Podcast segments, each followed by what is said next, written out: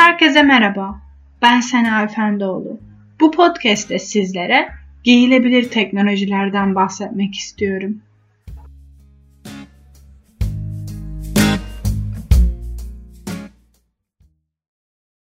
Giyilebilir teknolojilerin tarihsel gelişimine bakıldığında başlangıcı 1960'lara dayanmaktadır. Hızla gelişen teknoloji çağının sadece akıllı telefon ve bilgisayarlar ile değil, giyilebilir teknoloji dediğimiz cihazların da dahil olmasıyla genişlediği ve günlük hayatta da yerini aldığı görülmektedir. Mobil ağ teknolojilerinin de gelişmesiyle birlikte giyilebilir teknolojilerdeki ilerleme hızla artmıştır.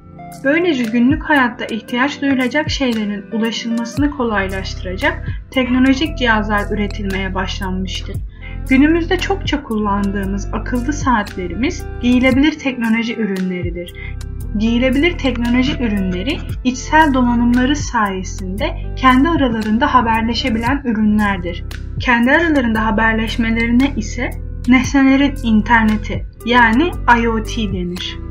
Haberleşme yetenekleri olan cihazlar vücuda temas ettiklerinde içerisinde yer alan sensör ve devreler sayesinde hesaplama veya haberleşme yeteneği kazanırlar. Ancak her giyilebilen teknolojik cihaz giyilebilir teknoloji olarak nitelendirilemez.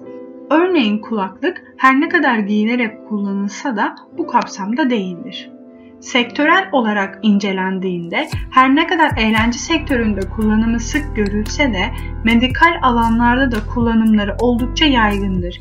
İnsan sağlığının incelenmesi ve tanı koyma kolaylığı için veri toplama araçları olarak kullanılabilirler. Bu sizin gün içerisinde adımlarınızı sayan akıllı saatinizden şeker seviyenizi ölçen cihazlara kadar uzayabilir. Bunu en gerçekçi örnek olarak yurt dışında yaşanan bir olay verilebilir. Uykusunda kalp ritminde bozulma tespit eden akıllı saat kullanıcısını uyararak hastaneye gitmesini sağlamış ve olası bir kalp krizini engellemiştir. Gelişen yeni teknolojilerle görüldüğü gibi hayat daha da kolaylaşmış durumdadır. Her an her saniyemizi kontrol altında olacak şekilde geçirebilmekteyiz. Kullanılan cihazlara örnek verecek olursak, İlk olarak herkesin aklına tabii ki de akıllı saatler gelir. Kalp ritmi, adım sayma, mesajlaşma, konuşma ve benzeri birçok aktiviteyi gerçekleştirmektedir. Sağlık alanında ise verilerin toplanması için kullanılan nefes ve kalp hızı gibi ölçümleri yapabilen tasarlanmış cihazlar mevcuttur. Akıllı gözlükler sanal gerçeklik ile karşımıza oldukça sık çıkmaktadır. Ayrıca vücut ısısı veya adrenalin, stres gibi etmenlere bağlı olarak renk değiştiren kıyafetler de üretilmiştir. Az önce telefon kulaklıklarının giyilebilir teknoloji olmadığından bahsetmiştik. Ama akıllı kulaklıklar günümüzde yerlerini almaya başladı. Lifebeam markasının kulaklıkları buna örnek verilebilir. Bu kulaklıklar ses tanıma, kalp ritmi verileri gibi kulaklık haricinde de özelliklere sahiptir. Genele bakıldığında giyilebilir teknolojiler, akıllı gözlükler, akıllı saatler, akıllı kulaklıklar, sanal gerçeklik sağlayan gözlükler ve akıllı kıyafetler olarak kategorize edilebilir. Her bir ürün marka, sürüm ve özellik açısından kendi içlerinde örneklere sahiptir. Peki giyilebilir teknolojilerin olumsuz etkileri nelerdir? Giyilebilir teknoloji her ne kadar günlük yaşantımızı kolaylaştırsa da olumsuz yanları da yok değil. En önemli sorunu bağımlılık yapmasıdır. Sürekli üzerimizde taşıdığımız cihazlar bir yerden sonra hayatımızın vazgeçilmez parçası haline gelmektedir.